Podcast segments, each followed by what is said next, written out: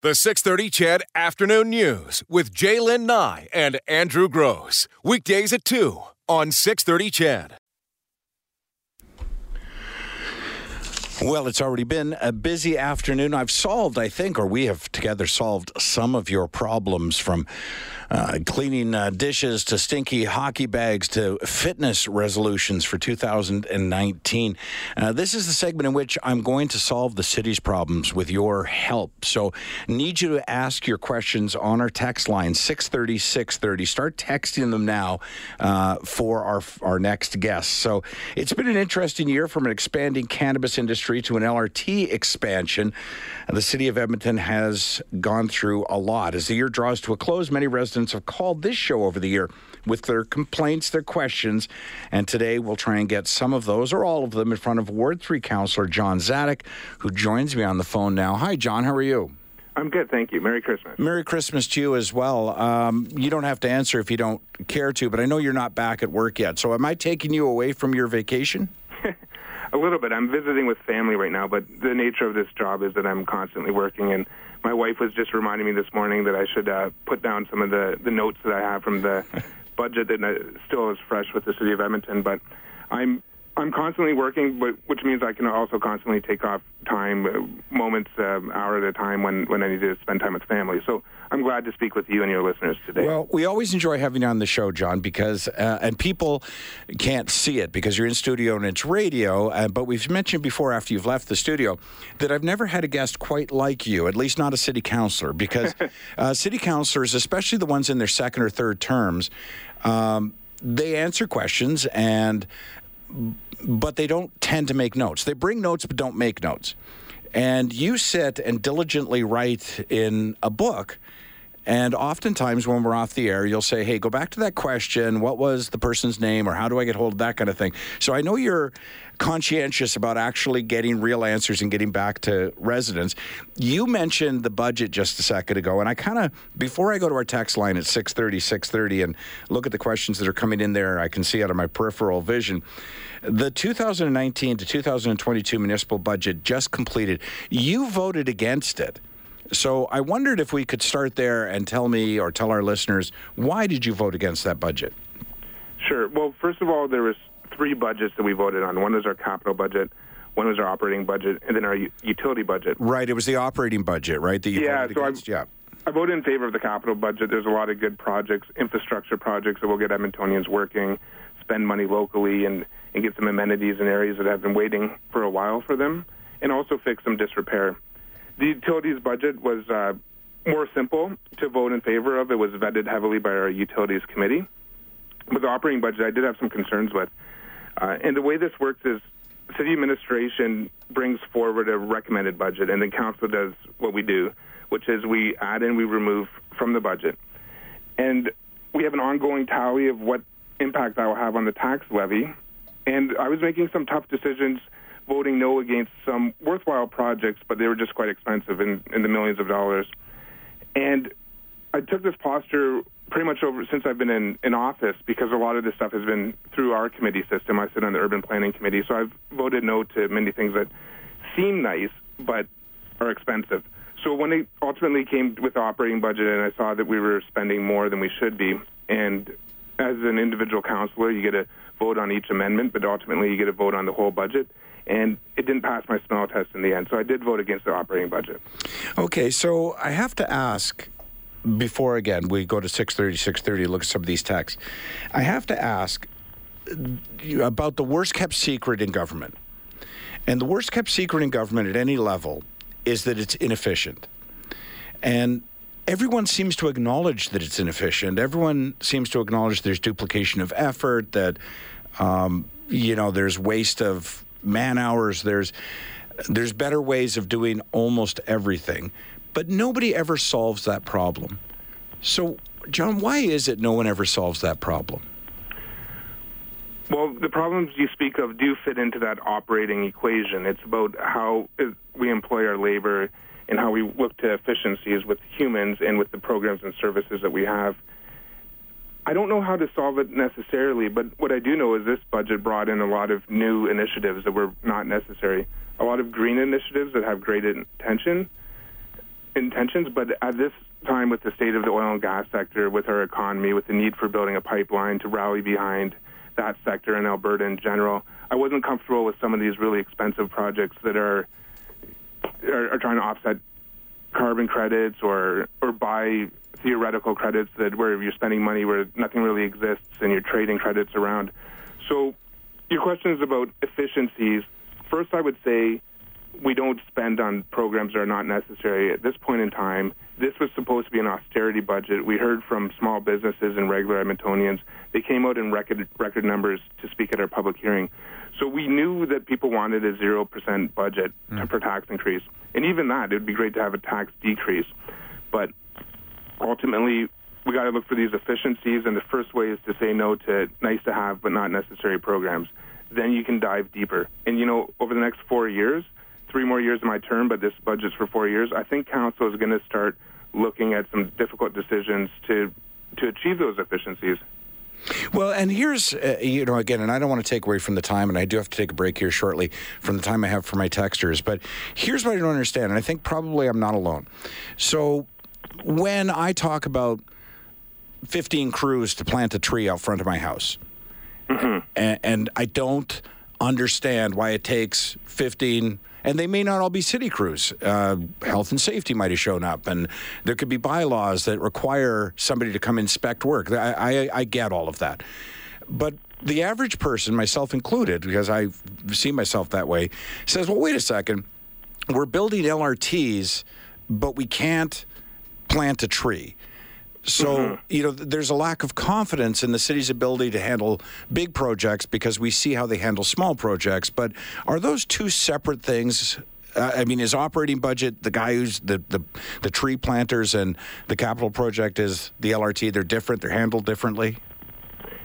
There's an overarching umbrella over these projects, but ultimately they are separate things. And we do delegate a lot of authority to, to mid level managers to make decisions. And, uh, Obviously, it's hyperbole saying that 15 people are planting a tree, but the point is taken. I've actually been quite concerned with some of our construction zones where signs get deployed, uh, say on a Friday before a weekend, and the crews don't actually get to um, construction until Monday morning, and yet a whole lane of traffic, for example, has been taken out of use for the whole weekend. Yep. So there's there's efficiencies that can be had with just the management of our deployment of construction signs, our definitions of construction zones and uh, our labor allocation. So for the tree planting example, if you know, it, there's always efficiencies to be had.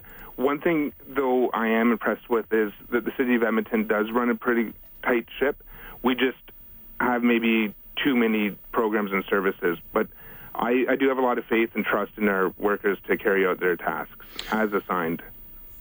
All right, John. Uh, John Dziadyk, a Ward Three councillor, on the phone. We're going to take our first break and get out of the way. When we come back, John, I'm going to put you on hold again. When we come back, I'm starting to get lots of questions in, and they're all over the place. I know you don't have all the answers, so I'm just going to say right now. I try. yeah, I know you try. You don't have all the answers, but I know you, and I know if we have a question you don't have the answer to, you'll likely make a note of it. So, uh, exactly. Uh, yeah, we'll do that right now. And uh, when we come back, more from John Dziadyk, Ward Three councillor. I would encourage you uh, early in this hour to get your questions to me at 6.30, 6.30, because I know we're going to run out of time. We'll do that coming up.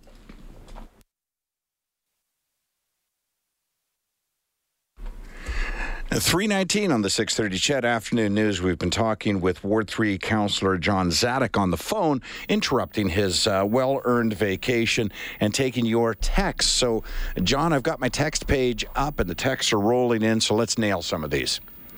I'm ready. All right. Uh, I don't know if you're familiar with the neighborhood of Keswick. It's a neighborhood in southwest mm-hmm. Edmonton. Mm-hmm. Yep. Uh, Texter wants to know how do we get bus service in Keswick? Been there a long time, paid more property taxes, still don't have buses. Yeah, and that's the frustration I hear across the city. So Keswick is a suburban neighborhood, and part of Ward 3 that I represent is suburban, and some of it's more mature on the north side.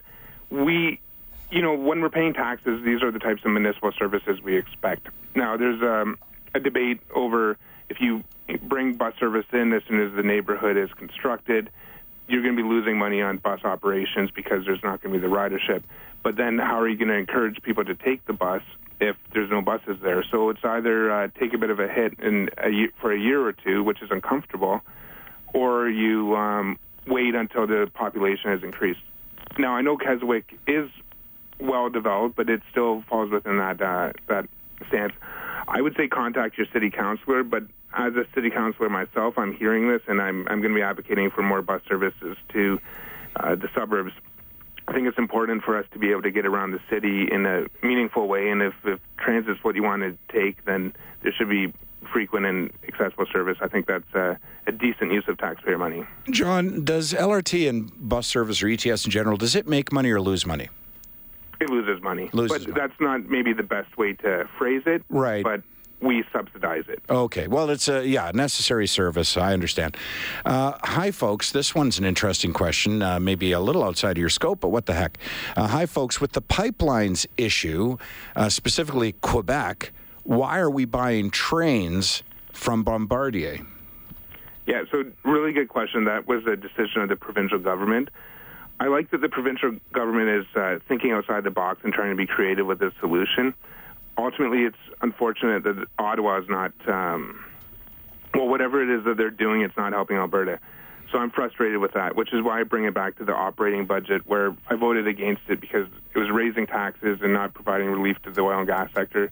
Not that that's a municipal purview, but we're spending a lot of money on green energy when we could just be taking a break and symbolically, symbolically rallying behind the oil and gas industry. So to the texter, I would say contact your MLA, contact your MP, but I think the message is becoming loud and clear, and we're going to see some change eventually, or else, or else I don't know what's going to happen. But I continue to advocate for a pipeline myself. Nice. Um, this one's a little long, but I don't want to edit for fear that I take away their point. Uh, you should ask the councillor about garbage. If the city wants to save money, tell the landscaping companies they have to drop their own garbage leftovers off at the dump. Uh, that way, the city will make money, not leaving it for the garbage companies to take them and make extra cash. Edmonton needs to do what Strathcona and Parkland County are doing. Boxes need to be broken up, tied up, not the garbage man having to break them down. And also, they need to limit the amount of bags, get rid of those blue bins, and tell residents to use blue bags. Uh, windy days blow that crap all over. That from DY. That was quite the text. Yeah, no kidding. So what I would say is we should always look to our neighboring municipalities, especially Alberta, and, like around Edmonton, um, for solutions. The way we set our waste rates is on complete cost recovery, and that's included in our utility budget. But cost recovery, I mean, if the costs, are, if it's expensive, we're going to raise the cost. So that's there's always opportunity to lower the cost, which will ultimately mean that taxpayers are paying less or, or users of the utility. Uh, there's a lot of innovation that can happen with respect to actual landscaping companies. I'm, so that's a good suggestion that I'll look into. I, I guess the what the texter was saying is instead of leaving them for the municipal collection, which the owner of the house would have paid for, the landscaping company themselves hauls it off. And right. if they have the trucks that they can do that, I think I think that that would be acceptable. Although I wouldn't be surprised if they passed on the cost a little bit to the the household that's hiring them. Uh, we have this question about waste management as well. I wouldn't have guessed that we'd get two on waste, but what the heck? uh, why is the focus of waste management uh, organics and not the real problem, which is plastics? Yeah, so it depends how you define problem. I don't see a problem with plastic as long as it's contained. I mean, plastics have made modern life much easier. And for this reason, I'm not in favor of a ban on plastic straws, for example, because I think using them is quite sanitary and they're disposable. And, and you think of a hospital operating without plastics. But we can have two conversations at once. So if there's stuff that we can do with organics and encourage backyard composting, for example, I do that in my backyard. I just don't garden, so I just have a an excess of um, of fertile soil. But we can talk about organics separately than from plastics. But ultimately, plastics are petroleum products. Again, it's it helps our industry, but we should be using everything responsible. And I got to say, I did open some Christmas presents this year with ex- excessive packaging, and we should always have an eye to reducing that. You know, it's interesting, John, because that's one of those, that's a whole other topic that I keep wanting to get to someday, but I know it's just going to work people up. But the argument against plastics in general is pictures of oceans uh, full of plastics uh, washing up on shores, and there's, you know, that one place in the world where it's going to take 20 years to get rid of all the plastic and this sort of thing. But that's not coming from Edmonton. It's not coming from Canada, period, because we No. we have you know places that we send that to. It's not going in the ocean. Absolutely. So that's that's what's frustrating when you see those images. First of all, the world collectively should try and address that, and the main culprits are countries in Asia that are just basically dumping garbage in the ocean. Right, the ones then- who are developing that have developed their production but have not developed their waste management. Right. Yeah. Yeah. So I mean, that's that's obviously beyond Edmonton City Council, but to the extent that we get called out for our behaviors, if we go to a, a Tim Hortons and we have a plastic straw, mm-hmm. we should not feel guilty for that. But at the same time, we should be very conscious of our impact on the environment and the resources that we use.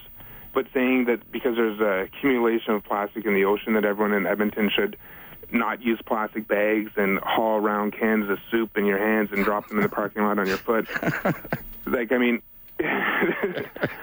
one thing that I've tried to advocate for since I've come on council is, is more of a common sense approach, and I'll continue that conversation as the plastic issue uh, gets addressed in the future, which Sounds will be coming up. All right, we have to take a break for news here, so we'll figure out what to do with you for that uh, next few minutes. But before I do, I just wanted to read this one as well, real quick to you. Uh, I sent a text to the counselor about pedestrian lights turning red all the time for no good reason. Uh, the problem has now been solved. It was less than a week ago. I just wanted to say thank you to the counselor for that. So there you go, John. Mm, thank you. I always say that we're open to compliments as well, but I never expect to get any. Uh, all right, we're going to. Uh, no offense to you, John. It's just not the nature of the beast you're uh, riding. Uh, Well, I gonna- work hard, so when I like to hear that uh, people appreciate the the stuff that yeah, absolutely. We all do. All right, I'll put John uh, back on hold again. Uh, we'll take a news break. When we come back, more questions on the text line 630 630 for Ward 3 Councillor John Dziadyk. The 630 CHED Afternoon News with Jaylen Nye and Andrew Gross. Weekdays at 2 on 630 CHED.